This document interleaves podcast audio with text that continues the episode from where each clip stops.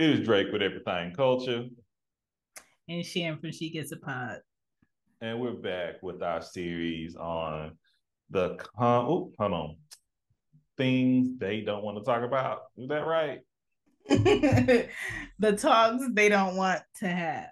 There it is, right there. Yeah. And we're gonna get right into it. We're gonna be just discussing this morning, this afternoon, this evening about growing up black. Mm. So wherever this conversation may go, get ready. You know, and it's going to be a progressive conversation. Cause you know why? It's us. We're here together. So everybody sit around, listen, watch, and let's share some intimate stories and experiences that Chan and myself has had in our childhood and our different, you know, spectrum of being black in America. So Chan, I gotta ask you, Hmm. When did you first realize you were black? Ooh. I will say I was in the second grade mm. in Philly and we had a field trip. Um, we had a field trip to go to the Y for that month. And um, that was the first time I've ever been to a pool and we were learning how to swim.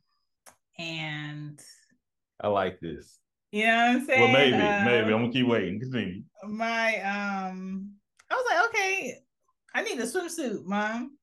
And my mom was Jamaican. She was like, okay, and you need a swim cap. Why I need a swim cap? Let me just go in the pool. Everybody else, the boys don't wear a swim cap. You need a swim cap for your hair so your hair doesn't get wet.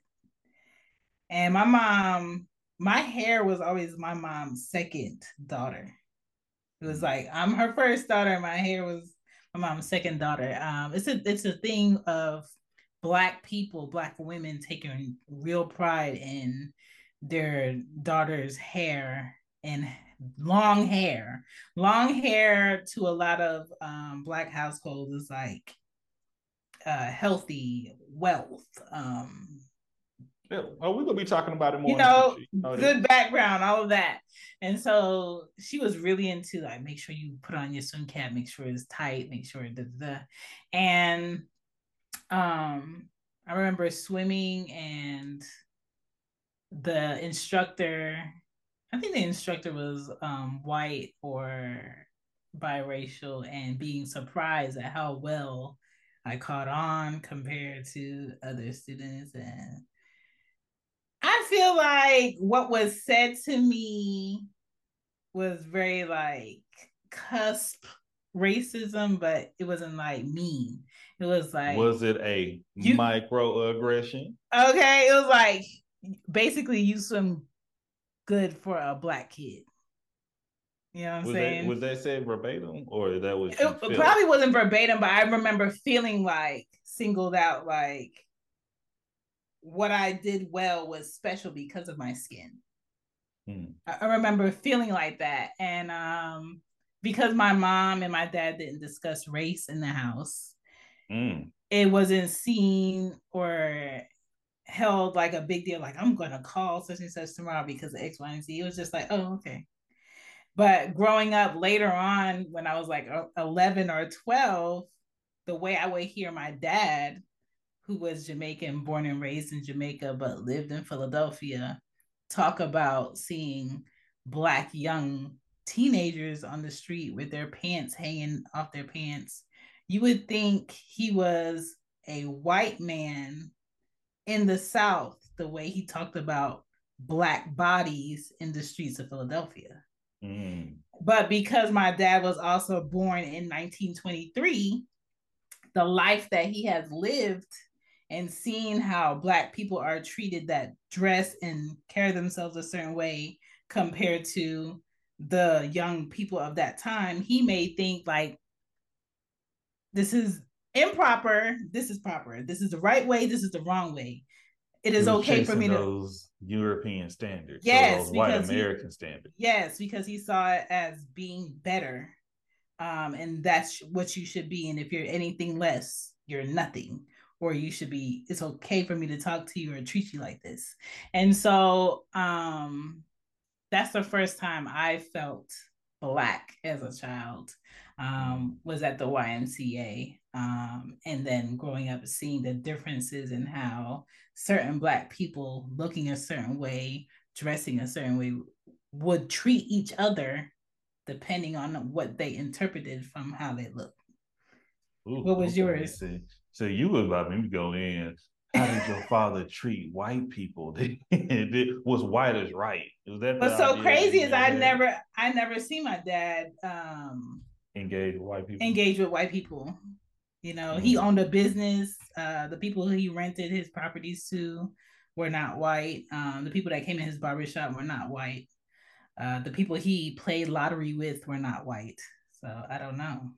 Mm, that's that we're gonna have to touch on. We're gonna have to put a pin in that mm-hmm. treatment of um, black people, American black people, even though Jamaican black people or people that that you know how they treated uh, American descendant of slavery. You know, even though they are Caribbean or you know still part of the transatlantic um, yeah. slave trade, it's just how we treat one another. Um, right. But my experience, oh my god, when I first realized that I was black or I was different um, was from uh, my grandfather before I went off to I think the first grade.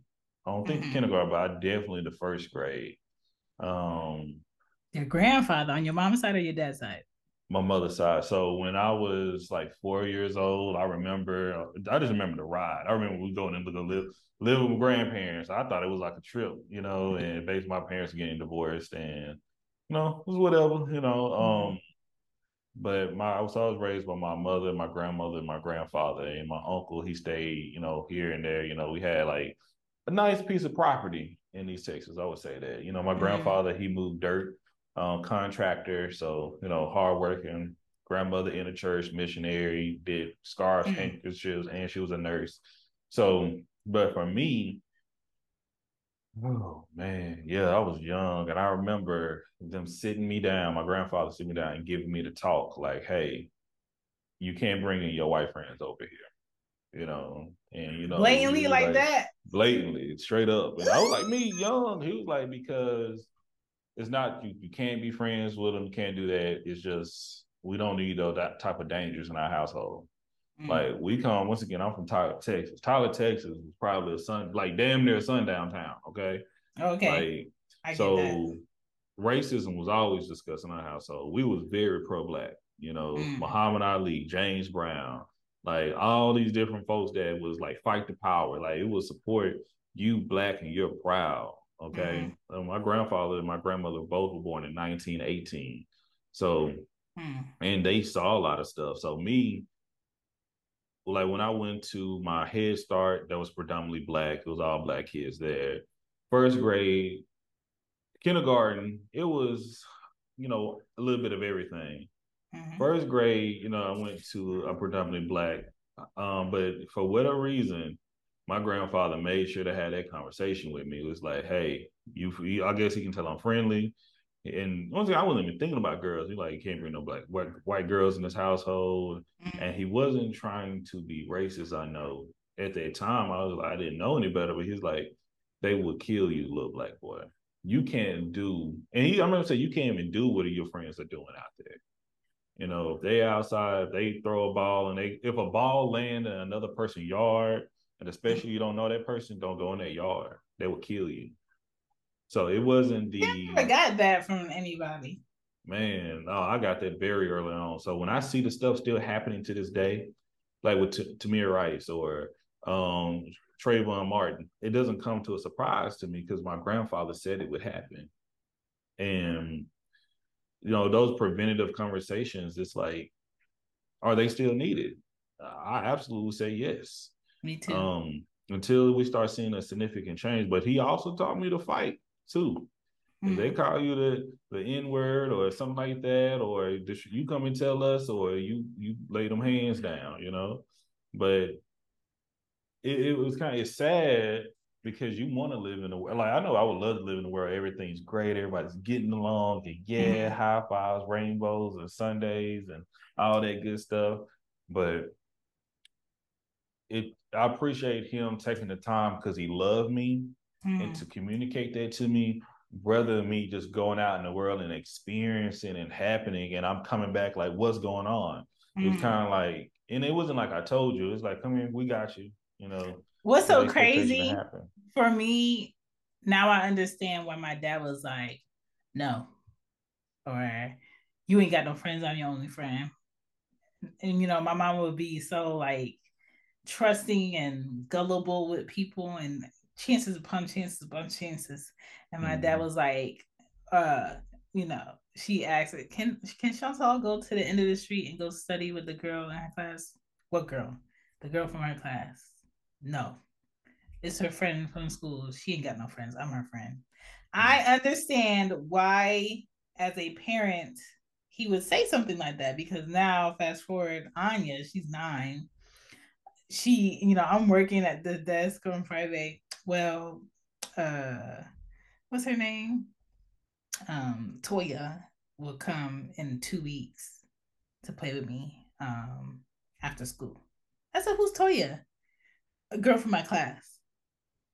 Ain't nobody coming over here. I didn't invite anybody. She's not coming over here. She'll be in the yard. No, you know, um, why? Well, what what age can I sleep over somebody's house? I said, Anya, I don't have an age to give you that you can sleep over someone's house. I said, there are things that happen when you go to people's houses when you don't really know them that will shape you for the rest of your life. I can't tell you when. And so, like, discussions like that, I understand where my dad was coming from. Yeah. Um, but the difference between my dad and me, there was no discussion about his why. I give my kids a discussion about my why. Um, and that's why I value my grandfather talking to me. It was, he don't get me wrong, he didn't yeah. say too much. He was like, hey, you know, uh, oh, he, he was very country. He had like a third, if I well, maybe sixth grade education. So he was very short on his words, said. you know. Yeah. But it, it, was like, okay, you know, I love my grandfather. He was my best friend. And mm-hmm. later on, like first time I had my experience, I went to a predominantly white school in the second, It maybe in second grade, or second second grade. You know, my mm-hmm. mother prepped me and I talk and the teachers were the first ones that like you're a little black boy. It was like the principals, you're a little black boy. I started hearing it all over when I started going to predominantly white schools. You know, when. I went to the mm. black, predominantly black elementaries, they were just pro black and historically, you know? Yeah. You know, you hear a little, you know, nothing, but you see the, you feel the difference. Mm. Like, why did this kid get treated better and to get more attention? Why did why did we both do the same thing and I get longer time out than they get time out? Mm-hmm. Like, why do they get to eat this type of food and you're listening to them and you're more, I hear you're more gentle to them, but mm-hmm. you're more harsh on me and the people who look like me. Like, Keisha, like, you know, Becky spit on Keisha. Mm-hmm. Keisha tried to come and tell you, Keisha pushed it why nothing happened to Becky? Because Becky mm-hmm. initiated it, and we all saw it. Mm. Like those microaggressions that I saw that my grandparents, like, well, my mother too, would tell me about, like, why didn't you know what what was learned in those other households? I started to think, you know, and older I became, you know, I became close with like some of my Caucasian faculty and they had kids and I become friends with them. And I remember I was real close to my, was it my sixth grade, seventh grade nurse, like very mm. close to my mother would take her, we'll go over to their house and all that. My mother She's black. Went, no, she was white. Mm. Oh, I hope I wonder how her son do. Her son had that before Eminem came out. He had a Marshall Mathers attitude. He was like the type to pay pew pew school type behavior. I remember him. He was always angry about something. He was a little like a year younger or so, but I was considered a good kid. I was like the teacher's pet, straight A student, um, little fat kid that just want to make people smile and you know mm. didn't mind adults. But at the same time, like I realized, you know, it was a like like on the school bus, you know, I rode a black, predominantly black school bus and like I saw kids get left, and I even saw how the black people would treat the white students. You know, they were very much more patient and kind to them. I didn't see that. And that's and that's why I know when you and I and Baylor, Baylor talking to Baylor, shout out to BTG for president Ronald. Um, yeah. he he said some things that I'm like, man, he said I never experienced. I don't know how they do. And like me coming from once again, we talking about the spectrum now the way I was raised and come from, I'm like, yeah, you got to respect it to check it. Like that's what the reason I don't live in my hometown. Cause I, but I, and I realized now it was not when I got to high school, I saw a lot of t- the black teachers didn't play that from the white kids, but would be more, hey, the young black boy. And I think the other teachers was trying to prepare us for that harshness and mm-hmm. was like, you can't do that because like my grandparent, like, because you have some that is harder on us because they know if they're not hard on us, and mm-hmm. check it quickly. If it gets up, they're going to try to expel us. They're going to try to suspend for long periods of time, Correct. whatever the case may be. Juvenile detention. I saw a lot of that. Um, I saw a lot of like just growing up black and total. Like once again, I went to different schools. I saw the the difference yeah. in education. Like the teachers, for the most part, in the, my black schools, cared more about me. You know, Mm. I would say hmm. that they care more crazy. About, you know, uplifting. Uh, okay, right here. Mm-hmm. So when I went to elementary school in Philadelphia, we went to Heritage Elementary, and they had a pro. They had a program called the African Village, mm. and the African Village program was consisted of second grade, third grade, and fourth grade. And the way that the school was set up, the classes had no walls. So you can see through the first grade room, I mean, the second grade room, the third grade room, and then the fourth grade room. And we would all have lunch together in a mm-hmm. room. It would be mixed ages, and then we would all have like, if if if it was like a class project, everybody would see second grade's class project. Everybody would see fourth grade's project. Everybody would see third grade's project. If it came to discipline, you were disciplined separate from the other school rooms and classrooms for that program.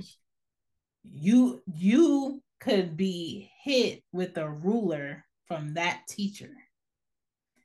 The whole school wasn't treated like that, only in that program and I was in it for second grade, third grade, um, not fourth grade because we ended up moving before then. But the teachers themselves were African, and they taught us about Kwanzaa, and they taught us about um, what it stood for, and we our our projects were on Black inventors. Our um, teachings were numbers but also finding a way to incorporate a teaching from the African culture mm-hmm. in it. The foods that we would bring in when we would have foods was of that. Um, making food in class was a thing. Uh, but the way that they discipline as a child masked the why on why they're doing it a certain way for me. So I didn't feel like those teachers cared as a child, I felt like they were just strict and stern and not uh, warm, feeling like a teacher that just wants to have fun with you and stuff. But now, as an adult, I see it was about structure. Yeah. So when you move up in the grade, you know how to have that self discipline and how to carry yourself. Um, and, and that school was predominantly black, right? Yeah. And then when we moved to Baltimore and Maryland, it became more Hispanic and Black. Then when we moved to Florida after that, it became white, a sprinkle of Black, but Southern Black, which I didn't understand um, because there was a difference, and Hispanic. And, and Florida is when I felt the racial difference of how a teacher changed their tone when they talk to you versus mm. when they talk to a white student or um, a, a student because they know their parent.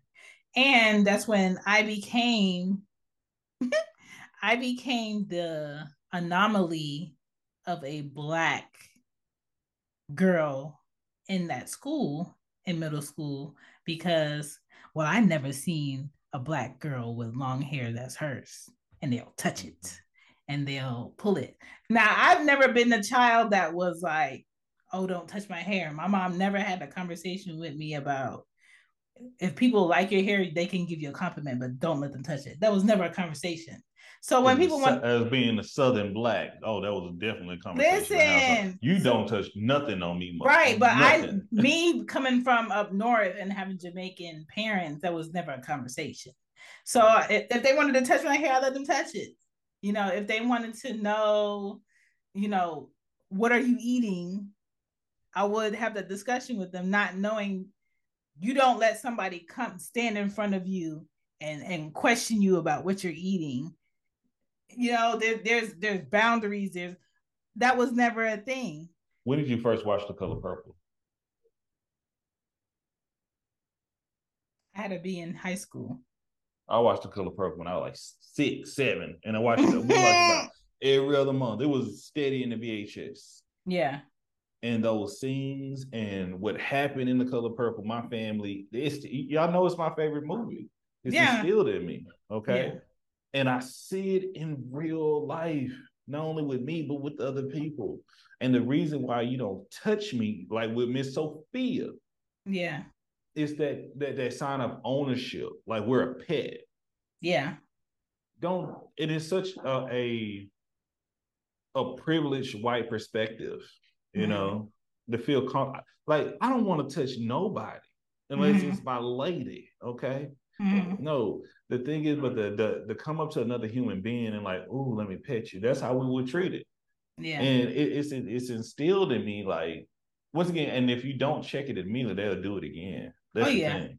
Oh, and, oh, and, yeah. and and it's not only with that, but when we talking about school, it was also outside of school. It was the whole dynamic. I started older I became, like once again, I went through all these schools. I went to the dynamics when I was transitioning from middle school to high school, I was telling them when I was doing my transcript, I was on top of my stuff. Like I was once again, eighth grade, they were like, oh, like we had once again segregated time. We had the white high school, we had the black high school. Okay, John Tyler, Robert E. Lee. Okay, John Tyler Black. Robert that e. name, White. Robert E. Lee. John Tyler ain't no better. That's the thing. They both um Confederate um generals yeah. at the time, but you don't know better until you really sat down and do the history. I went but, to London B. Johnson Middle School. Like Lyndon B. Johnson. Okay, okay. See, but so he came. But the my mother went to Robbie Lee. My other my aunts and things they went to Emmett J. Scott, which was predominantly black. But it was when um, segregation ended, they made John Tyler was a predominantly black school, and they made Robert E. Lee stupid it was stupid racist. They made Robert E. Lee so they wouldn't have to segregate. Like you wouldn't have to segregate Robert E. Lee too. Stupid. But the thing is, when that happened, um, you know, it was they it was Robert E. Lee rebels. They used to come out and pep rallies rallies with the Confederate flag, knowing they playing the black school for our games. It was a lot of race wars happening. So when I was telling my, I remember being eighth grade, them teachers loved me. I went to a school called Hubbard and when I was transitioned from that Hubbard such a Lee, uh, island name for man, a man. man, but but when I tell you the t- the the the counselors and my you know student the one that did my um, transcripts and all that, mm. Drake, you're not going to John Tyler. You're coming to Lee. You're not going to leave us like that and sign me up for Lee after I told them I'm going to John Tyler, the black school. Mm-hmm. And when I tell you, was that because they felt like you were better than? Yes. Okay. Yes. And when I went to John Tyler, and I'm still the same person, I'm still the still straight A student, still smart ahead. And we would have like, you know, math. I was big into algebra, math, geometry. Oh, that was nerd. my come on, numbers, yeah. nerd. And when I we used to be in competitions, mm-hmm. and I used to see some of my friends, not only white friends, some of my Indian friends too. Mm-hmm. they would not talk to me. They look legit like snarled at me. I'm like, what?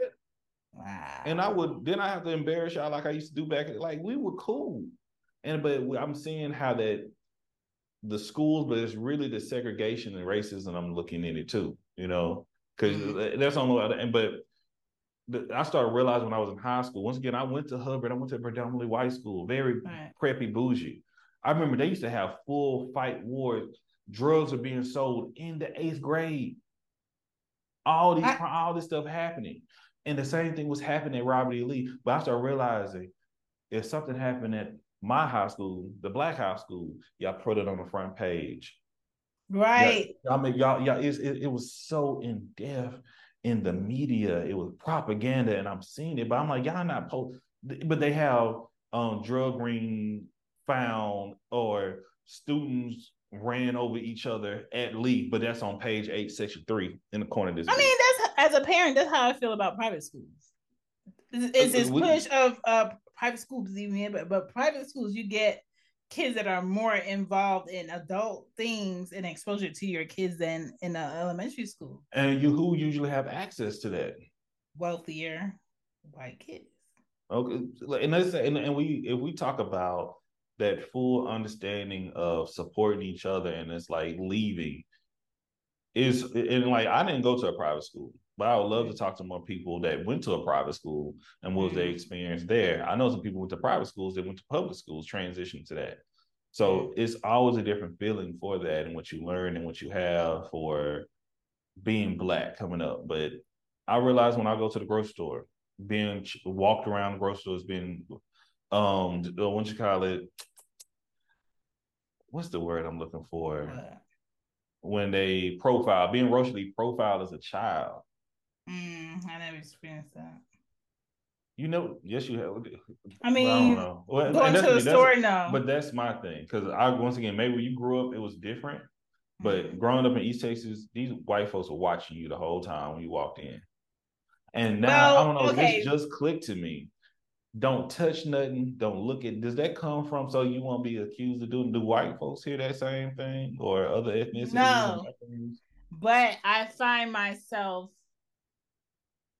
I find myself doing that with Anya.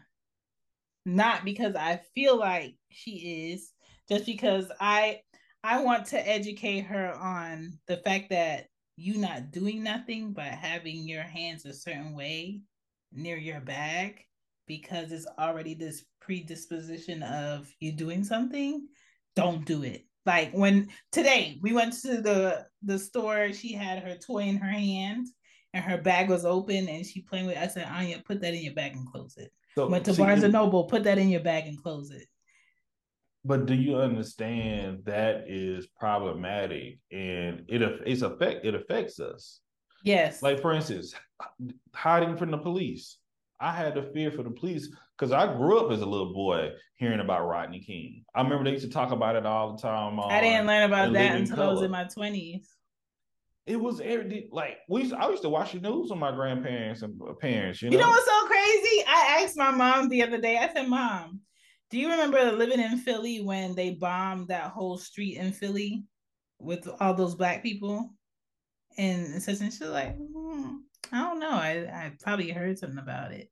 Like, there's so many things nonchalantly." That I'll bring up in history that have happened in Philadelphia or um in in in Maryland, and my mom was like, hmm, I don't but, know. But you kind of said it earlier because you mentioned that your your father really was in support of, of Black Americans unless they appeared to have a white gaze to a sense or mm-hmm. support because he also had this predisposition that Black Americans were lazy. Yeah. So, and where did he get it from? from probably the white. The uh, same thing if if people have once again, that's why we do Everythang Culture. Mm-hmm. I've had people come into spaces and have these predisposition or prejudiced views of us and never sat down and talked to none of us. Mm-hmm. Where are you getting it from, dude? Propaganda? Mm-hmm. Like it's been like since I remember the world, the what's it called it? Um I it was the war that the Americans lost, but when they lost Vietnam, um, the Viet Cong, whatever they want to say, but they put out this information about us and saying what we are and what we're not. Instead, that's why we have to get to know each other so we can love one another. Yeah. I can't continue. I can't judge Jamaican people what uh, a white person have said. Why don't I go talk to one of myself? Mm-hmm. So, and with your mother, she you expressed that she has a passive mindset. Mm-hmm. It may not. Once again, shout out one of my one of my favorite movies, but one of my favorite lines: Doughboy, Ice Cube, Boyz n the Hood. Either they don't know, don't show, or don't care. Mm-hmm. It's very impactful with that.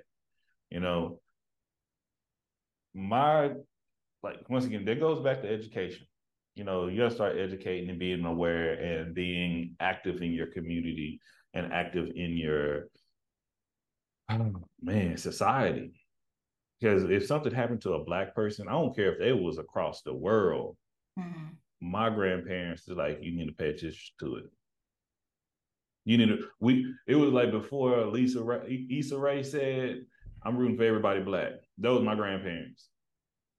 See, I never experienced that. There was no conversation of blackness in my house. There was no conversation of um today is, you know, the day Jamaica got its independence. Uh there was no um this is tradition, let's do X, Y, and Z. It was just like go outside, um, do your work, come home. The world is this house. The world is when I go with you and drop you off at church and we come back and we have Sunday dinner and then we do the same thing Monday through Friday. Um, you know, your bedtime is seven o'clock. It was very like there is nothing else going on. It's a figment of your imagination. Just do what we tell you. And then when I got exposed to that shift of you, you think your parents know everything, they're geniuses, they're so smart. Every time you ask them a question, they have an answer. And then I started seeing the fact that I had questions, but my mom didn't have any more answers. And that was a point of me having to educate myself and also teach my mom what I learned because she did not know. Um, and after, I want to say after fifth grade, that became a thing well, that's how you did it in Jamaica. Well, this is how my teachers tell me to do it. She was like, well, we didn't have to do no math with letters in it. So you need to ask your brothers because I can't help you. Mm-hmm. And um, from there, it had, it, it was like, Chantal, you go to school, you do your work, you want to know how to do it, make sure you ask your teacher before you come home. If you don't know mm-hmm. it, I'll um, get you a tutor and I'll pay them to teach you, but I can't help you. What my mom did excel in was English. Um, my mom skipped a lot of her grades. Um, in Jamaica, she tested out. In Jamaica, they don't hold kids back by their age. It's more about your knowledge. Um, you have the knowledge of it, they move you up. Um, so English wise, in the bag. History wise, in the bag. Um, writing, grammar, in the bag. Math, my mom was like, can't help you. so um a lot of how I grew up, um, I became the person over Sean's Hall very early, which um, backfires in a lot of ways because I feel like I got to figure out how to do it myself all the time when in reality I don't. Um, but growing up as a child in America, having two Caribbean parents, and more times than not, having my mom be my go-to for elementary school, middle school, high school, college, my friends, the people I met, the people I work with, um, and learning, you know, they talk to you this way because of this. They gonna treat you this way because of that. By default, as a as a mom, I teach my kids both ways. I teach them what my experience was. I teach them why I do things this way, and I teach them how to properly talk to people. And if this ever happens to you, this is what you do. Um, I'm just not thinking about something. Um, what? Like, you know, coming where I come from, um, I have close friends who are white. but my close friends who are white came either during college or after college. Not high school. Not high school. Middle I have white friends in high school. Like that you're still friends with today? Yes, on my Instagram right now. I take that back. I take that back. Some people that we were not as close as we were when we were young, but we're mm-hmm. cool now. But they, and the reason I say this because some that I were, was cool and I would like to be friends with them, but they have very bigoted and ignorant mindsets, and I cannot entertain that. And it's not only with the white ones, but it was some of the black ones too. You know, I I, I experienced that in Florida, and I have friends who have that whole Confederate T-shirt, yeah. Confederate flag See, on my truck. And the but, thing you say, you say Florida, but you was in Florida for a short period of time. I was in Florida for five years. Yeah. I was yeah. in Texas for 30, what, 32, 33 years, mm-hmm. you know? So thinking like that's the thing you got to think about. Your experience in I would say being one of the wildest states in the US, Florida number one, Texas right yes. number two. I don't care what people say. I'm from Texas. I'm a Texas born and raised, you know, and that's the thing being born black in Texas. We're taught, once again, being taught, remember the Alamo, you know, support all these things. Not not until like three years ago, I realized the Alamo was fought by Mexico to free the slaves. What? The way the way we have to unlearn the shit we were taught as kids. No, don't don't unlearn it. Remember it And well, not you know what I mean. Like, not, I know what you mean. I know yeah, what you mean. Not forget it, but just really find out the truth. Ooh. Ooh. Like it's it's like man. And and we gonna talk more about education in this series, but it, it's it's a lot that is growing up. It's like you growing up with a bunch of lies being told to us. Growing up being told like like instance, we have two different perspectives, and I'm I'm, like, I'm glad you're sharing with us but for the people who grew up in like that, what are some things that you were told as a child that had to deal with race? You know, had to deal with. Did you ever have? You know, I hear about the talk, and I hear people did not hear the talk, and I'm like, no, nah, that talk has to. I was saying having a conversation with my friends recently when you're giving your kid, you know, your nephews and nieces that talk to that. She's like, because their parents are not giving it to them. And yeah, I could talk about even the disappointed disappointments I saw in my own community too, where we where I had teachers or uh, like I talk, I had a speech impediment. I can't say anything about it. When I had a speech impediment and I was going, I, was, I used to stutter and I couldn't pronounce my R's correctly. I was oh, so Dwake. That's how I was talking. Okay. but when I went to a, my black school, this is the truth. Mm-hmm. We got we're talking. We've been honest and transparent here, right? Mm-hmm. Um, man, that that facilitator, that educator, or that person that that specialist would bring me and like another boy um, into this room, and she'll pick up a magazine and put Legos in front of us and let us play and chill that whole time. Whereas I had that same thing where I would go to speech from third grade all the way up to seventh grade in middle school because my mom would send me to Jamaica to visit so much that the way that my family spoke, mm. I would write that mm. way. Or some words I would mix up with the English language. And my teachers were like, no, she's not getting it, it's not clicking. And they it was basically an unlearning every day until seventh grade of that is separate from this. You don't write like that, even though your family says it like this.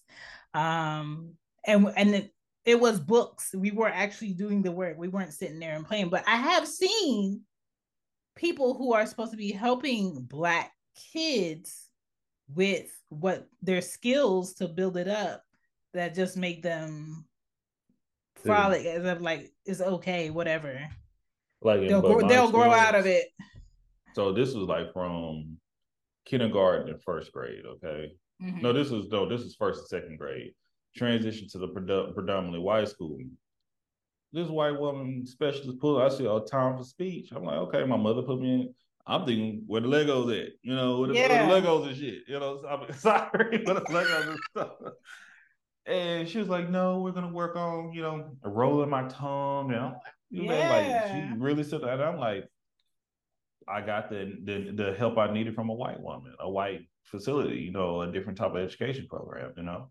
Mm-hmm. So I'm not gonna say everything was bad experiences, but you know, it was discrimination and microaggression. But can we have one without the other? You know, that's my thing. It's um, possible. It absolutely is possible, and that's what mm-hmm. we're going to continue to strive for. Is for us to have those effective, once again, conversations. So what we're doing right here, sharing ourselves and sharing the history of um, being Black in America. Mm-hmm it's going to be helpful for others to see that. So if you're doing good work, understand and um, once again, we grew up in two different ways and understand and also have that understanding like when I had my peers and friends, and it's not to dismiss everyone because we have grace for one another, but mm-hmm. once again, the pillars respect, communication, consistency. We can have that, we can have a lot more growth, a lot mm-hmm. of I would say positive pivoting so yeah. we could do what we're doing right here, we're going to see a lot more.